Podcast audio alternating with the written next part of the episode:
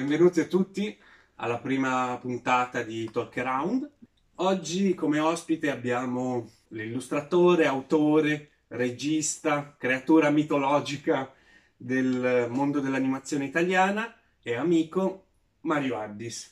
Ciao Mario. Ciao. Eh, come va? Bene, grazie. Pensavo dicessi illustrissimo, non illustratore. Illustrissimo? Vabbè, illustrissimo. Però va bene anche illustratore. Cominciamo dal principio. Mm. Eh, la tua biografia dice nato a Tempio Pausania.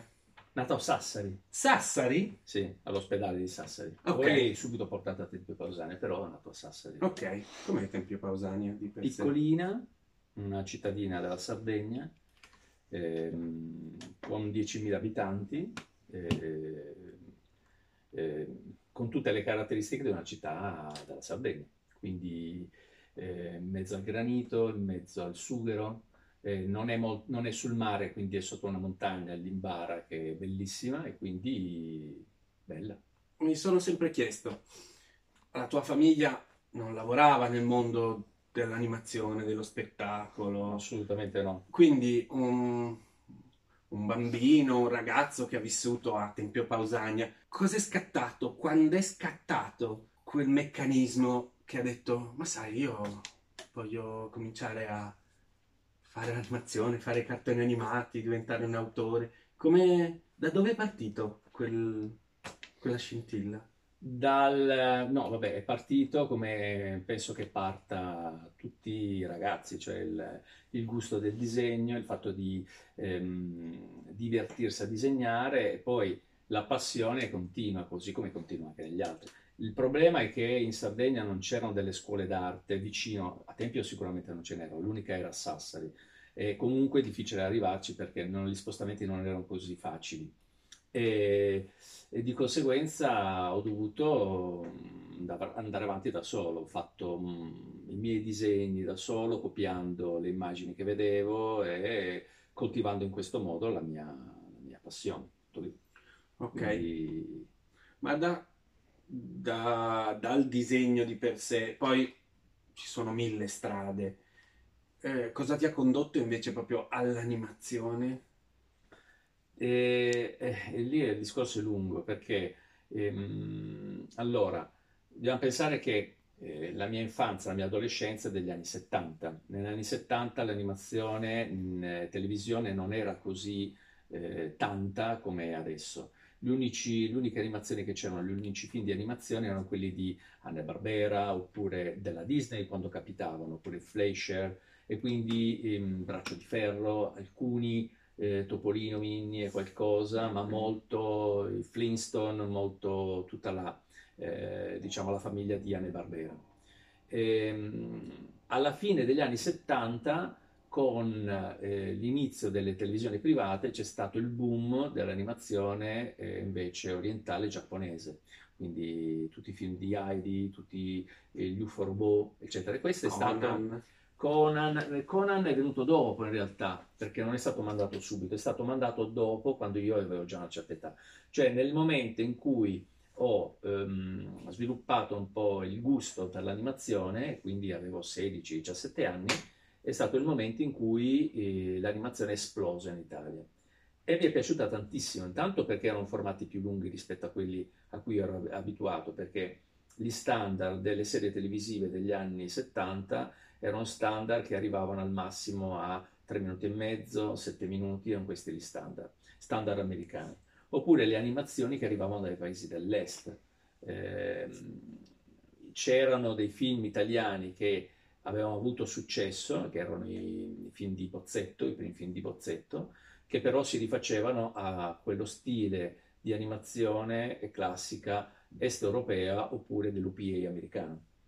Eh, invece questo stile di animazione nuovo, appunto, di, eh, ho scoperto dopo, Miyazaki, Takata, eccetera, ha fatto sì che per me si aprisse un altro mondo e quindi eh, voler fare questa cosa. Non era facile farla, tant'è vero che non ho iniziato subito. La mia, io ho studiato come geometra, quindi ho studiato prima ingegneria, dopodiché ho deciso di smettere, eh, ho fatto il militare e quando ho fatto il militare a Roma ho iniziato a cercare dei contatti e soltanto dopo ho capito che l'animazione ad un certo livello, in quel periodo lì, era soltanto a Milano. E quindi ho trovato con fortuna la possibilità di avere dei, mh, mm, eh, delle persone che conoscevano chi faceva animazione a quel livello lì e quindi ho avuto la possibilità di presentarmi in un periodo eh, fortunatissimo per me perché era il periodo in cui l'animazione era in crisi, molto in crisi, quindi non c'erano assistenti. Quindi in tutta Milano c'erano tipo tre o quattro assistenti per l'animazione, quindi, quindi moltissimo spazio, anche se non tantissimo lavoro. Però... Ok, eh, questo ci porta automaticamente alla mia seconda domanda, che è proprio la tua prima esperienza lavorativa in, in questo ambito, che se non mi sbaglio era proprio a Milano, è stata a Milano in Quicksand? Sì. No, perché ancora Quicksand non c'era. Cioè, negli anni 70 io sono arrivato proprio in un cambiamento epocale. Mm-hmm. Cioè, è difficile spiegarlo adesso, però negli anni 70 c'era Carosello. Sì. Finito Carosello, grandi, i grandi gruppi dell'animazione erano la Gamma Film, che chiaramente si era ehm, dissolta in tanti piccoli studi. Gli studi grossi, o gli studi insomma, che lavoravano nella, nell'animazione non seriale ma pubblicitaria che veniva fatta a posto del carosello erano l'RDA 70, che era costituito da dei fuoriusciti dalla gamma film, c'era The Mass, eh, c'era Bozzetto, c'era Pagot, uh-huh. c'era lo studio Z, c'erano piccoli studi. Però il, il, la caratteristica era che l'animazione fino a quel periodo lì era stata fatta con un certo criterio, un certo metodo, che veniva ehm, un po' inventato, cioè era un'elaborazione, cioè non eh, arrivava da una scuola specifica, ma era un po' inventato, era l'animazione da posa a posa molto facile, che Bozzetto ha poi sviluppato tantissimo. Nel periodo precedente in Italia erano arrivate a lavorare tre persone che erano tre animatori della Disney. Eh, uno si chiamava Harry S., un altro si chiamava Jimiteru Murakami e l'altro era Shimon Skulein chiamato da, eh, dalla casa di produzione RDA 70 per fare eh, i layout per una serie televisiva, cioè una serie televisiva, una serie pubblicitaria sul, ehm, eh, sulla fattoria, quindi con tanti animali, chiamato per eh, elaborare l'impostazione proprio grafica. Queste tre persone che avevano lavorato alla Disney con, a dei livelli molto alti hanno importato in quel periodo in Italia un metodo di lavoro diverso, cioè di animazione full animation e pose a pose, cioè mischiando i due metodi che poi erano quelli utilizzati dalla Disney. In realtà quindi eh, ha importato questo metodo insegnandolo a delle persone. Allora, Murakami era ad Ademas e ad Ademas lavorava in quel periodo Michel Fusilier, che ha preso in questo modo e da lui questo metodo. Mentre Shimo Skulein eh, andò a lavorare all'RDA 70 dove gli animatori principali erano Walter Cavazzuti e Giovanni Ferrari. E mm, Giovanni Ferrari e Walter Cavazzuti in quegli anni poi si staccarono dopo aver imparato questo metodo che utilizzarono nell'animazione di Allegro non troppo. Infatti l'animazione Allegro non troppo differisce da tutte le altre animazioni perché è un'animazione estremamente morbida, molto professionale e eh, un full animation molto pieno, ricco, eh, che stupì in realtà perché aveva un livello paragonabile a quello del, dei lavori della Disney, perché avevano fatto questo tipo di, eh, di studi, esperienza uh-huh. con l'aiuto di Shimo Scoleni. Loro due poi si staccarono dalle reti 70 fondando uno studio, la Walter e Giovanni, e poi eh, la stessa cosa fece Fusilier andando via dal, dallo studio di Demas e alla fine, eh, quindi ai primi anni 80, si misero insieme in tre, fondando la Quicksand. E in quel momento in cui loro si fondarono, io incontrai loro. Quindi io il loro assistente nel momento in cui loro si incontrarono. Quindi ebbi la fortuna di incontrare tre persone che avevano imparato un metodo di animazione molto professionale, diverso dagli altri, e quindi una fortuna incredibile. Quindi trovai loro, praticamente scoprì una miniera. Bene, però, momento giusto però, nel posto miniera, giusto. Sì, però da sardo granitico che arrivava, in, arrivava, a Milano senza avere la capacità neanche di disegnare, perché io sapevo disegnare malissimo. Quindi incontrarono questa persona, soltanto che ero io, sì. soltanto con un sacco di voglia di fare, eh, e non riuscirono praticamente a cacciarmi. Quindi mi trovavo davanti alla porta tutti i giorni, alla fine eh, visto che arrivavo prima di loro, fecero prima darmi le chiavi dello studio a aprire in modo che trovavano aperto, invece di cacciarmi via. E così è stato l'inizio. E... A parte il fatto che gli aprivi le porte e tutto, sì. poi cioè, il primo lavoro, un periodo in cui no, il primo lavoro in assoluto, da... no, il primo lavoro in assoluto è stato in quel periodo lì. Loro lavoravano um, con Manuli, sì. e, um, che eh, lavorava un po' freelance, era uscito fuori dalla bozzetto dove aveva lavorato come art director e aveva diverse collaborazioni con la Baby Records, con molta pubblicità, eccetera. E collaborava, dopo aver collaborato con Bozzetto, collaborava molto con Nichetti. E in due stavano portando in giro un progetto di un film che si chiamava Volere Volare, uh-huh. parliamo del 1985, 84-85. Un progetto di un film che volevano, eh, volevano fare, che era innovativo, molto interessante, era un misto animazione e vero, dove il protagonista, poi è stato fatto, il protagonista eh, a un certo punto a causa di una sorta di malattia si, si trasformava in un cartone animato. Sì, sì, sì, e iniziava con le mani eccetera.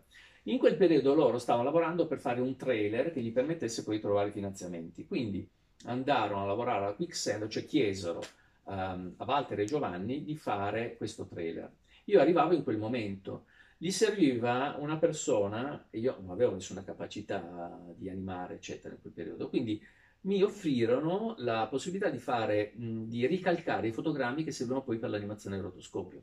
Quindi io per un mese rimasi chiuso in una stanza a ricalcare tutte le facce, tutte le mani di Nichetti che si muoveva, chiuso dentro uno sgabuzzino, come un pazzo, uscivo che ero stravolto, ho fatto un'esperienza mistica. E, ehm, però dopo, purtroppo loro andarono a Disney a chiedere i finanziamenti, ma gli dissero che in quel periodo stavano lavorando a un progetto che era Roger Rabbit immagino, e quindi non potevano produrglielo. Quindi è uscito dopo, ma in realtà il loro progetto è, se non precedente, almeno contemporaneo proprio all'idea del, di Roger Rabbit. Poi l'abbiamo fatto. Quando l'ha fatto, poi ha lavorato, nel frattempo abbiamo imparato, ha lavorato sì. come animatore. Ah, ok. Sempre nell'ambito lavorativo, diciamo il lavoro o la produzione che hai affrontato più complessa, difficile, complicata nella tua storia lavorativa? Co- cos'è che ti, diciamo, che, che, hai trovato più difficile? O forse anche solo scena, non solo produzione di per sé. Un, una sfida veramente eh, importante nella tua carriera lavorativa?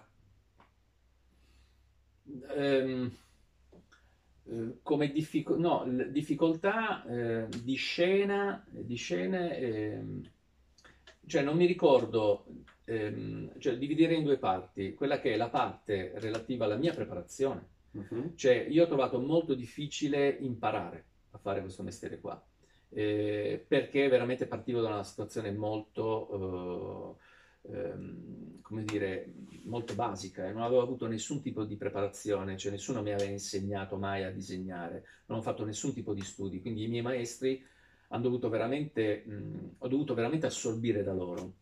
È stata la mia determinazione di imparare. Questa è stata la cosa che io trovo, che ricordo con estrema fatica.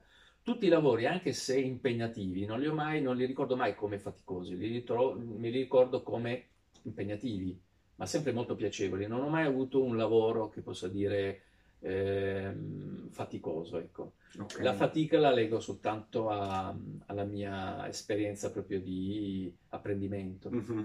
Ok, ok, ok.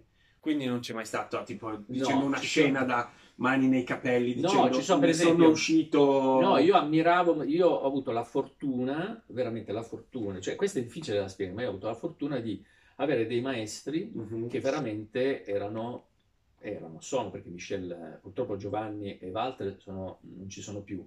Michel invece è un professionista altissimo livello che è un piacere vedere e lavorare, ma io ho avuto la possibilità veramente di vederli all'opera con delle cose che erano ai miei occhi mi apparivano come più vicine alla magia che al...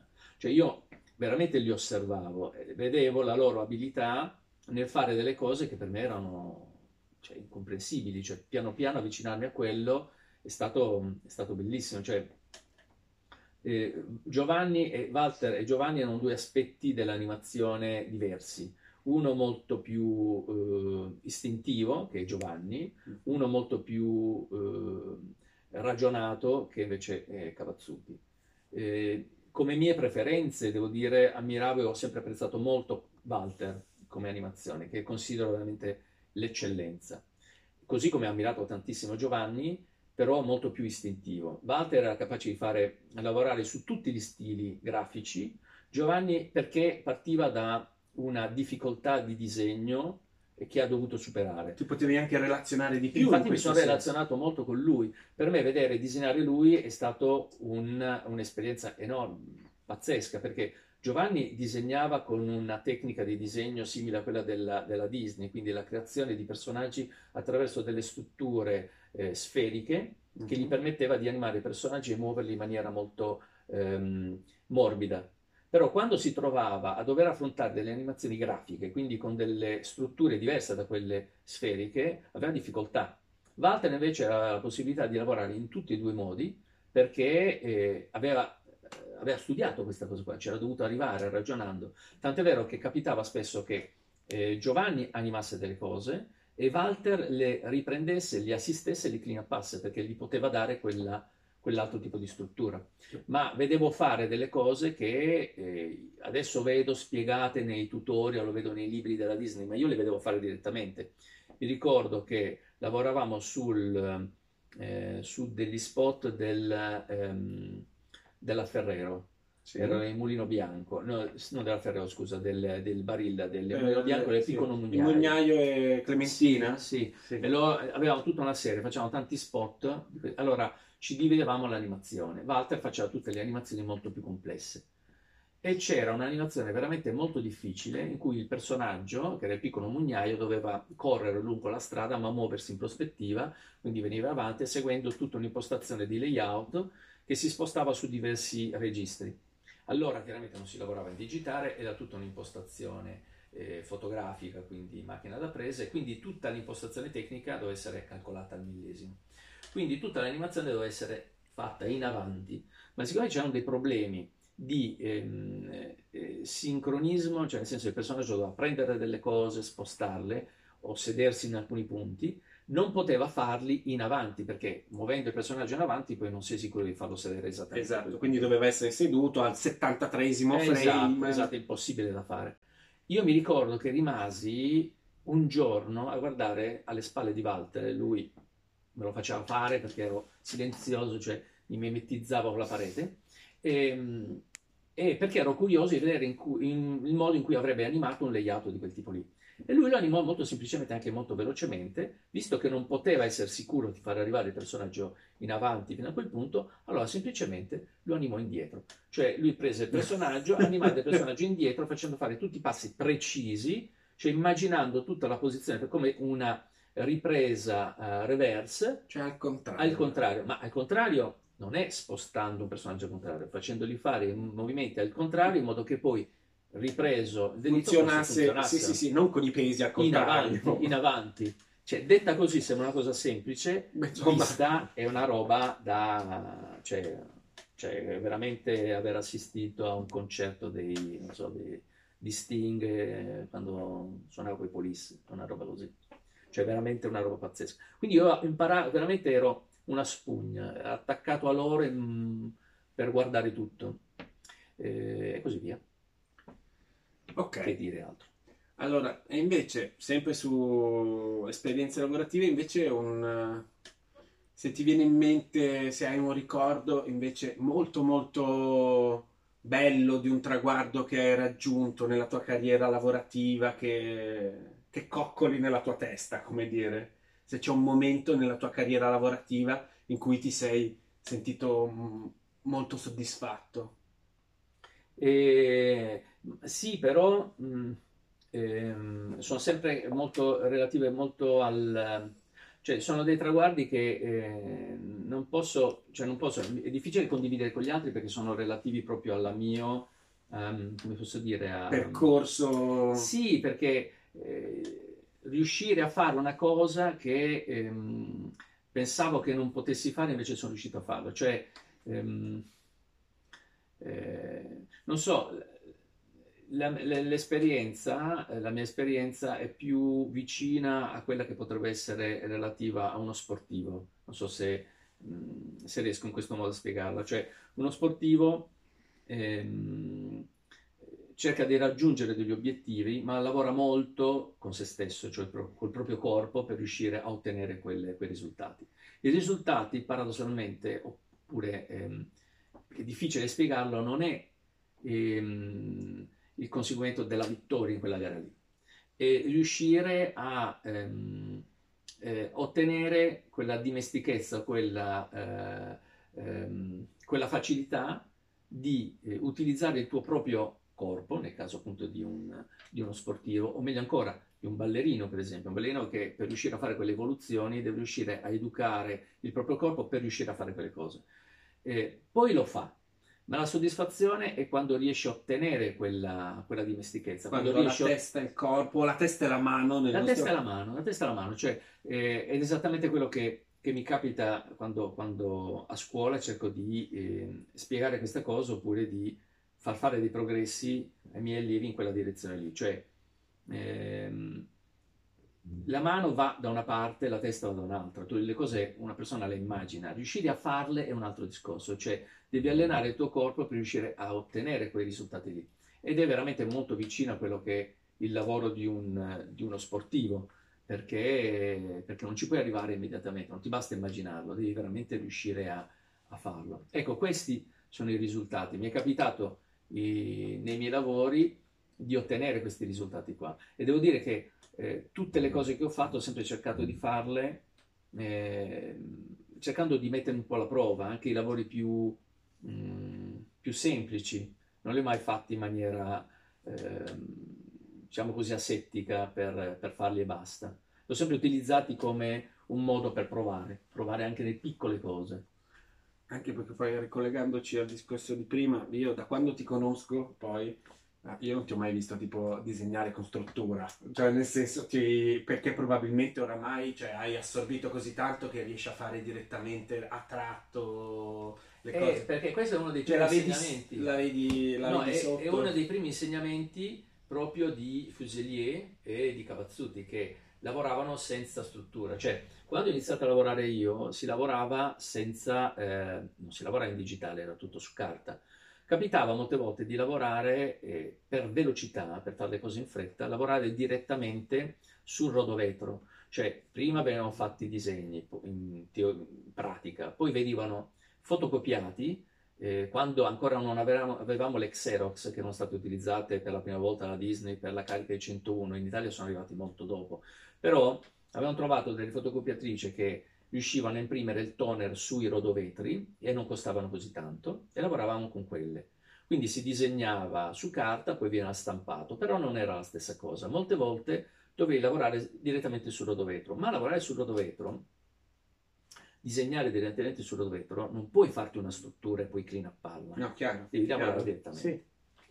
Questo lavoro di linea chiara ti, ti costringeva a, ehm, eh, a, proiettare il tuo disegno direttamente per riuscire a realizzarlo. Quindi proietti sul foglio eh, con l'immaginazione un disegno e poi lo segui con la mano. Quindi la mano deve essere educata, ma tu devi essere sicuro. Questa cosa qua a me ha sempre eh, attirato, proprio perché arrivavo da, un lavoro, cioè da una condizione di insicurezza che non mi permetteva di fare questo lavoro, ho sempre cercato di raggiungerlo.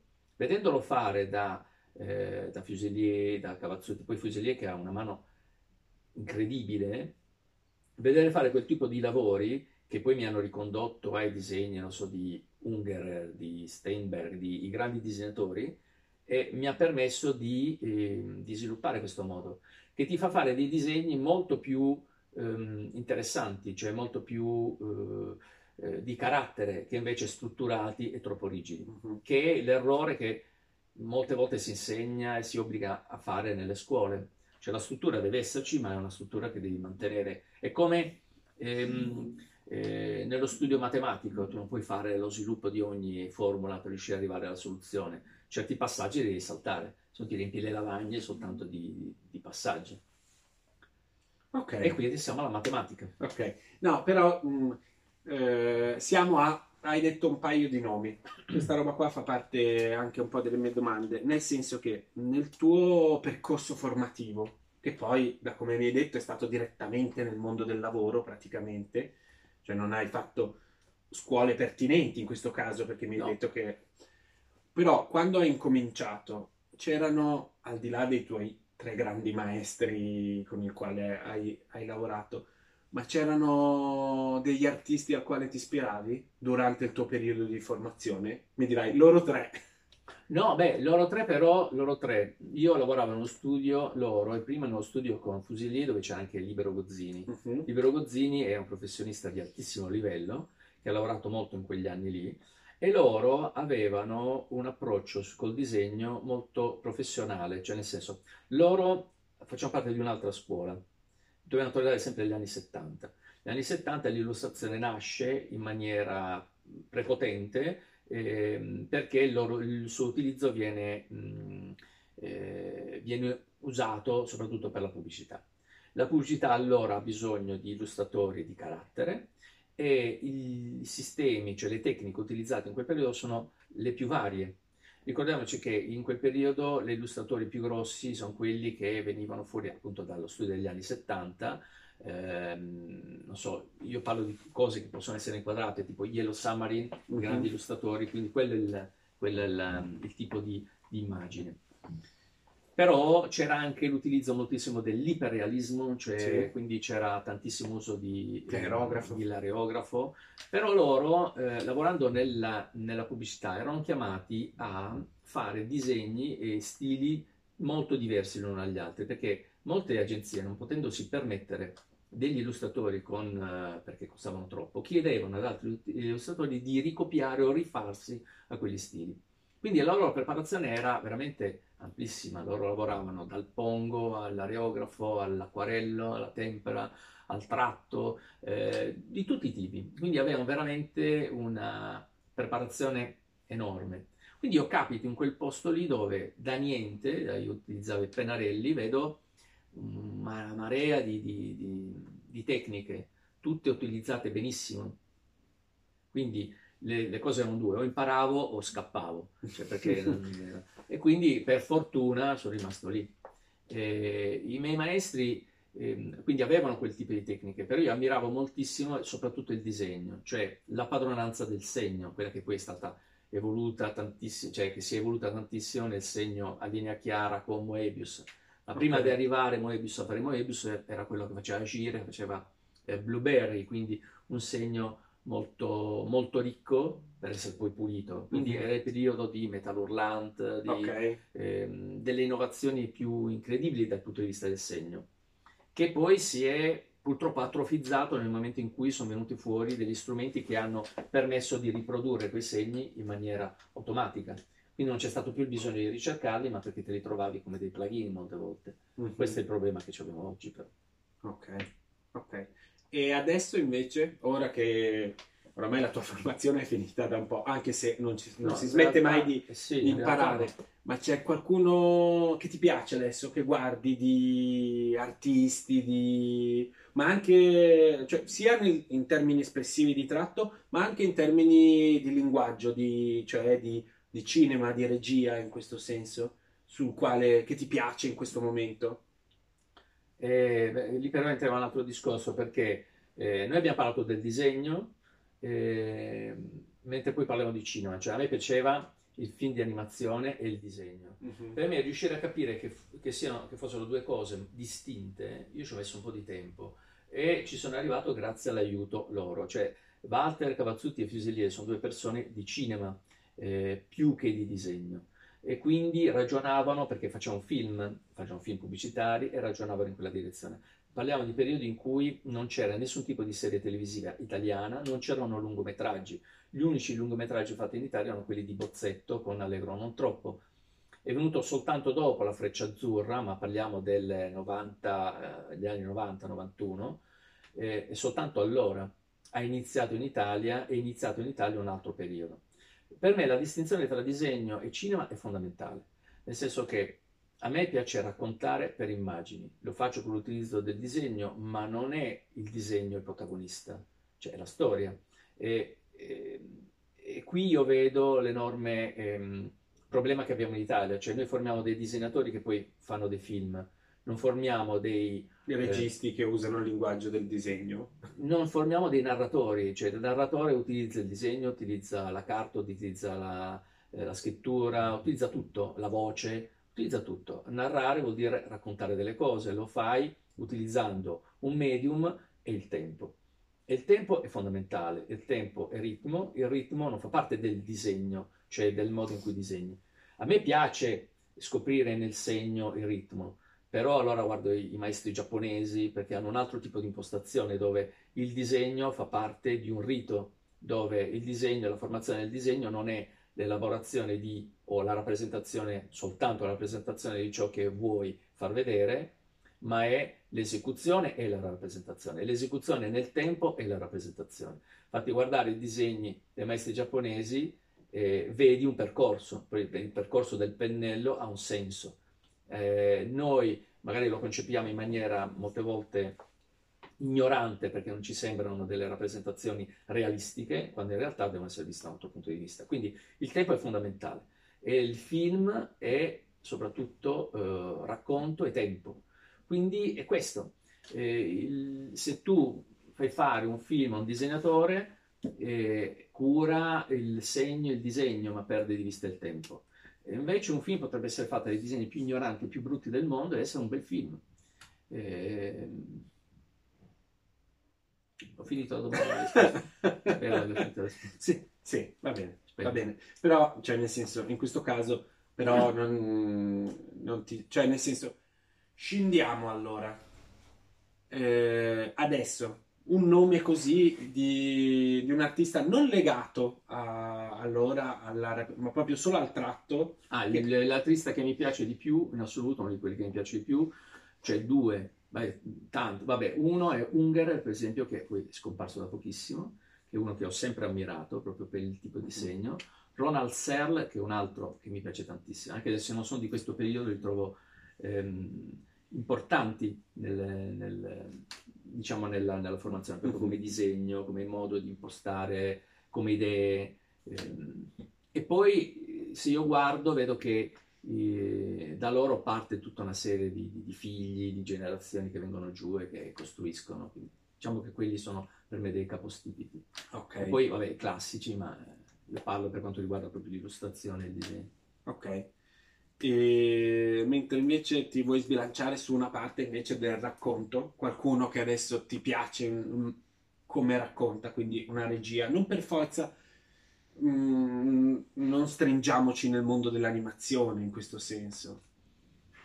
Ah, Hai un debole in questo momento, non nella tua vita in generale, in questo momento forse che hai visto che negli ultimi film ti piace qualcuno? Ma io, a me piace tantissimo Miyazaki il modo in cui racconta, cioè non riesco a... Ehm... Devo dire che io non, non guardo neanche tantissimi film, mi piace più leggere, eh, guardo pochi film, poca, okay. pochissima televisione, vado più al cinema, ma non... Um non, non eh, mi piace più volare con la fantasia, devo dire, sono più vicino a una cosa più autistica che... Ok, e quindi allora passiamo direttamente a una questione. Ti piace leggere di per sé? Poi qua dietro si vede anche che ti piace collezionare tanta parte di... hai delle librerie che ci lascia no, sempre vabbè, il cuore. No, le librerie vengono fuori da un altro tipo di... cioè, eh, più vicino a una malattia che altro. Cioè. non so se si può curare, ma vabbè. No, è che quando ho iniziato io non c'era internet, non c'era niente, quindi l'unico modo per poter avere del, una preparazione era quella di avere delle librerie, cioè librerie, andare a, a cercarti i libri. Però um, non c'erano neanche tantissime librerie allora, quindi veramente facevo fatica. E quando trovavo dei libri li compravo, li compravo per poter imparare.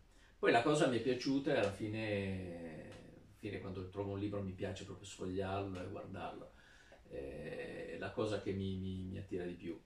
Ehm...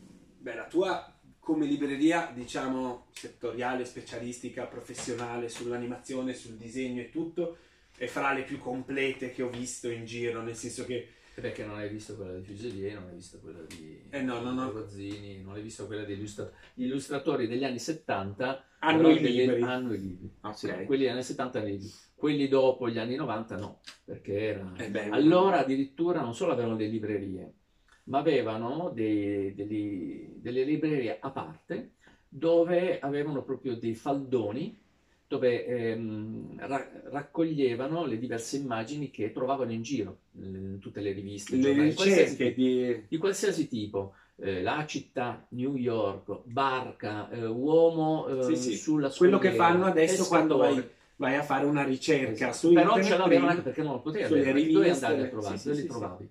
Le trovavi soltanto, e allora i più grandi illustratori avevano questo, poi eh, tutto quello che era la parte storica, le immagini storiche, adesso è veramente facilissimo, è veramente Troppo facilissimo. facile. Sì, troppo facile, no, in un certo senso sì, perché eh, hai la facilità di recuperare una foto e lavorarla, elaborarla subito in maniera digitale. E hai la possibilità di lavorarla veramente in maniera, in maniera veloce. Quindi è cambiato tutto il, il percorso. Facile non vuol dire che... No, no, no, no, non sia- sminuiamo, il- tu- però comunque... No, nel senso che è giusto che il- sia anche così, eh, cioè Sì, un altro percorso. però- Però... a volte il viaggio per raggiungere un risultato quando è più lungo, io mi ricordo quando facevo le ricerche che dovevo andare in, in biblioteca per cercare il libro, per cercare quella roba e fotocopiarmi le foto per incollarle con la coccoina e robe del genere.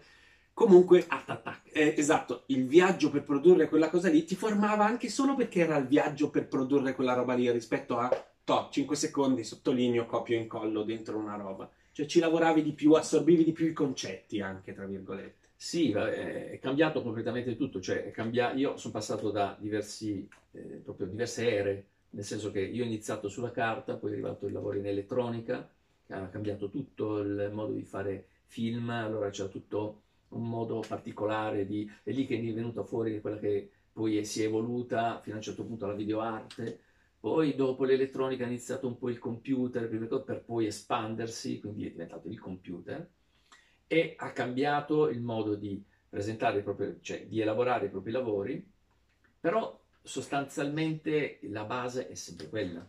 Cioè, chi ha lavorato con la fotografia sa che i procedimenti sono gli stessi procedimenti fotografici che tu ritrovi nel software.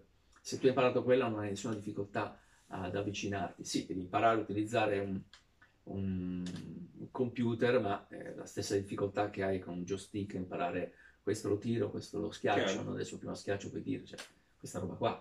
Però se le cose le hai in testa, il, il concetto è quello lì, quindi non, non- spaventa. Me ha spaventato tanti, eh. Guarda, io ho visto veramente Beh, ho notato il anch'io cambio dal muto al sonoro, cioè... che- che comunque, vabbè, eh, generalmente tendiamo ad essere conservativi e spaventa sempre il cambiamento in generale. I, i molti si spaventano. Ho visto moltissime resistenze nel cambiare una metodologia lavorativa, nel cambiare, nell'adattarsi alla tecnologia o tutta una serie di cose. Poi c'è chi invece l'abbraccia e... No, no, io invece, vabbè, io ho molto rispetto per le persone che invece hanno difficoltà, perché anche io l'ho avuta, eh, perché... eh, Tu in realtà tu sei secondo me un, un esempio da portare invece, cioè nel senso l'ho percepita molto poco la, la tua difficoltà. No, no, c'è stata, l'ho vista, cioè io l'ho proprio vissuta. C'è stato il momento in cui ho dovuto decidere proprio di cambiare e quello non è stato un momento semplice, però eh, capisco chi si trova in quelle condizioni lì. Quindi ho rispetto per No, no, no, ma senza... Però, cioè- però non, non capisco, cioè invece ehm, non trovo corretto, neanche giusto, eh, condannarlo oppure dire che era meglio prima, prima le cose avevano più senso, cioè sono, semplicemente cose diverse, non che fossero Assolutamente. eh, migliori o peggiori. eh. Eh, così come adesso, secondo me, si verificherà sicuramente, cioè ormai le vedo in anticipo, no? Il cambiamento.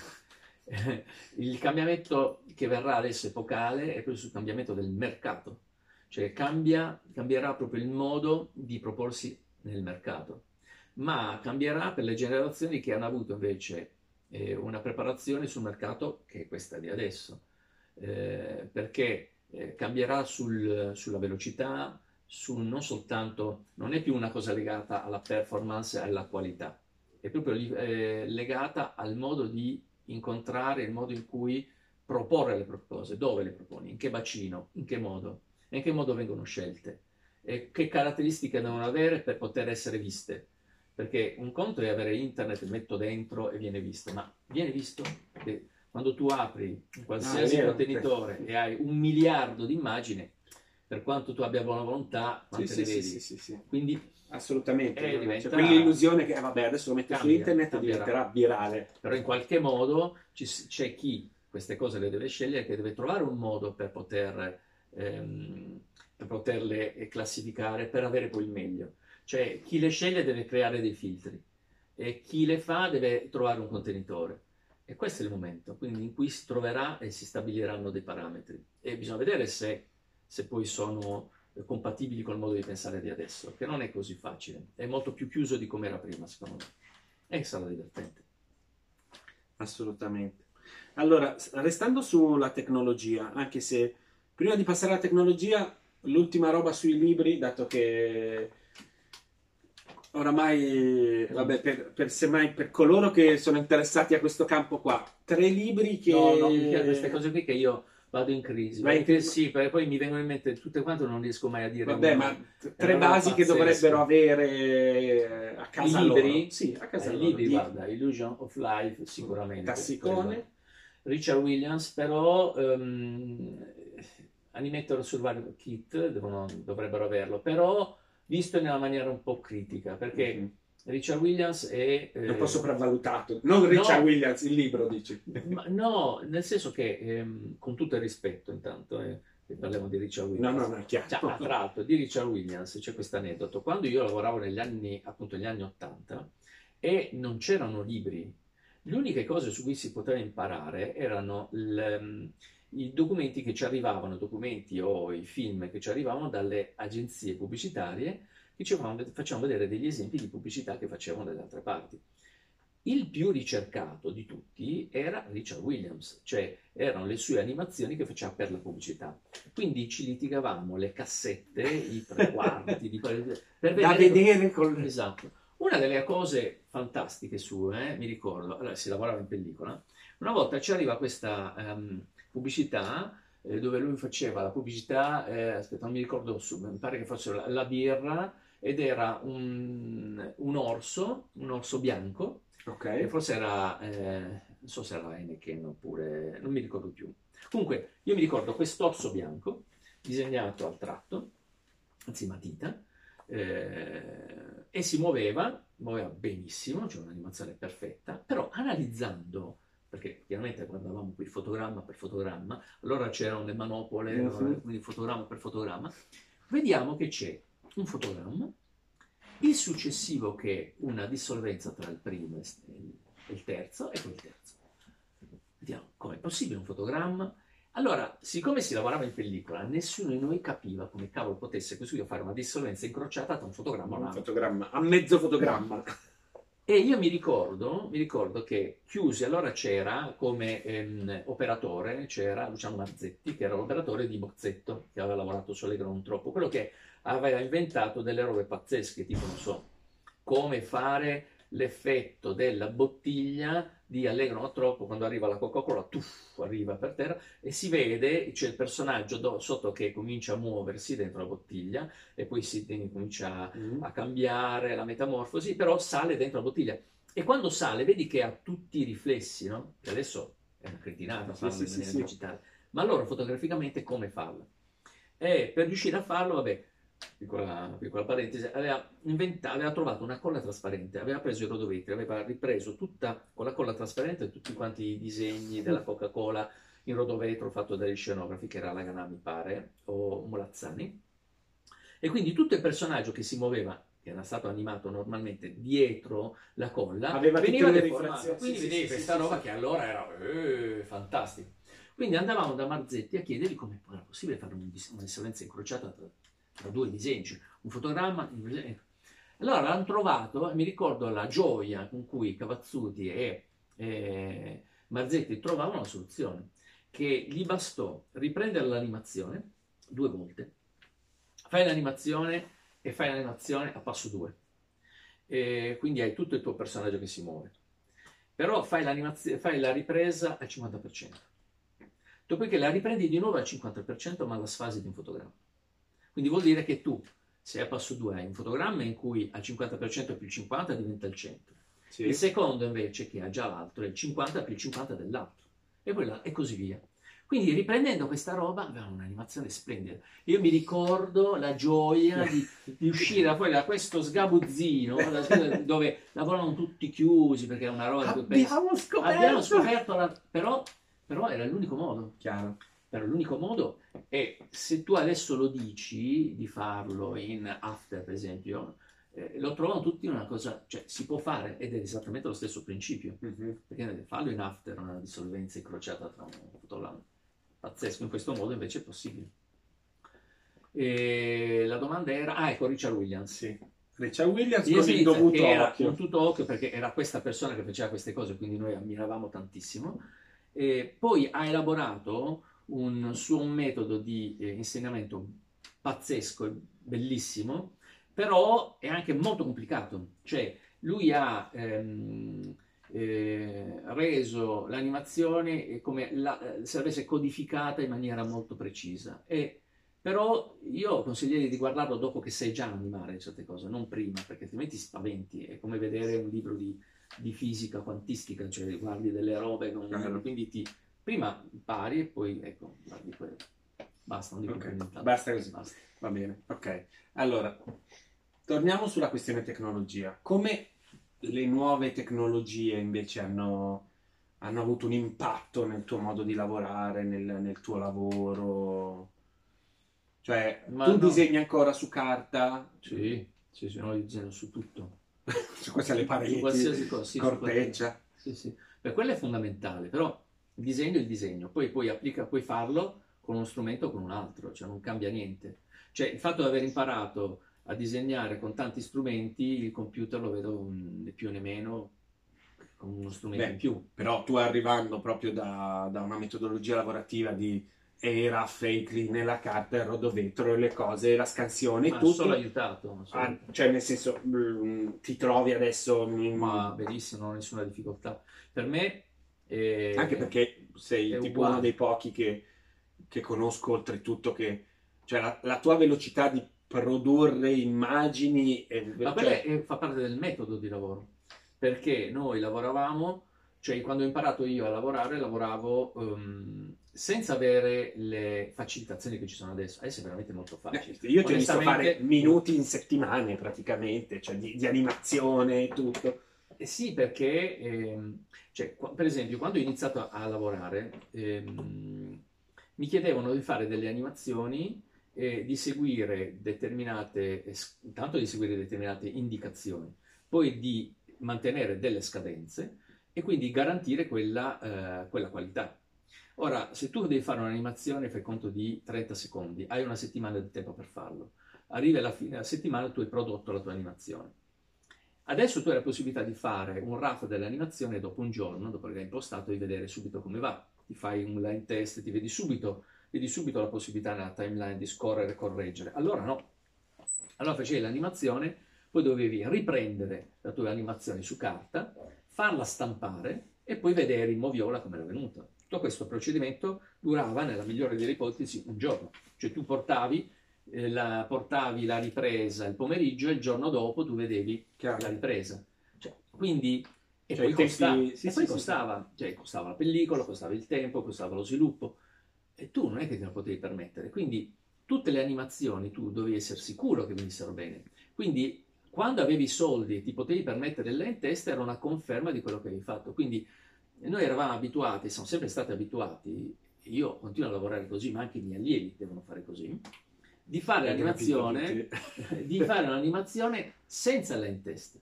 Ma perché in questo modo qui cosa succede? Sbagliando, comincia a affinare le cose, cioè sbagliando vuol dire che fai un'animazione veloce quando la vuoi lenta, per esempio.